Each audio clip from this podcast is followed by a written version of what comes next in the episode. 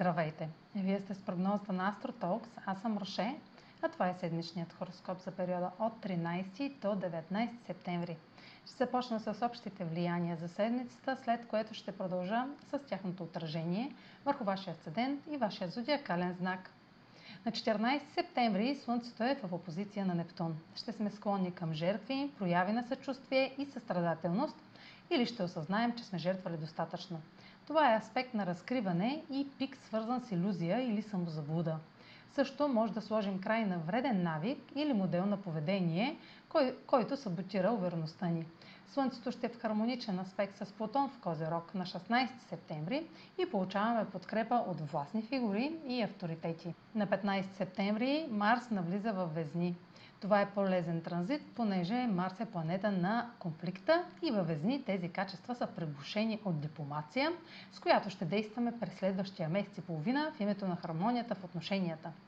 Марс ще направи същите хармонични аспекти с планетите в Водолей, както Венера и Меркурий в края на август и началото на септември, така че е време да използвате информацията и споделените нужди и да вложите енергията си в постигане на трайни, бизнес или лични ангажименти с другите. На 17 септември Венера е в квадрат с Сатурн във Водолей.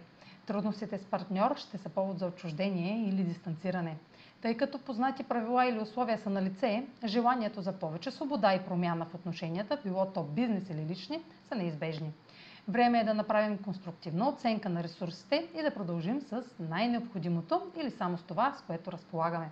Границите около това, което искаме, ще бъдат очевидни. А сега проследете как ще се отразят тези енергийни влияния върху вашия седент и вашия зодиакален знак. Седмична прогноза за седент рак и за зодия рак. Слънцето попада във вашата сфера на комуникацията и в опозиция на Нептун може да донесе отговор, новина или осъзнаване.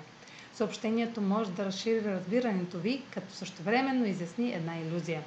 Далечна мечта или вяра, включваща пътувания, образование, правни въпроси или публикуване, може да се разпадне, но аспектът към Плутон може да отключи мощен конструктивен разговор с партньор, било то бизнес или личен. Марс навлиза във вашата сфера на дома и активира въпроси, свързани с семейството, работа от вкъщи или преместване, може и подготовка за ремонт.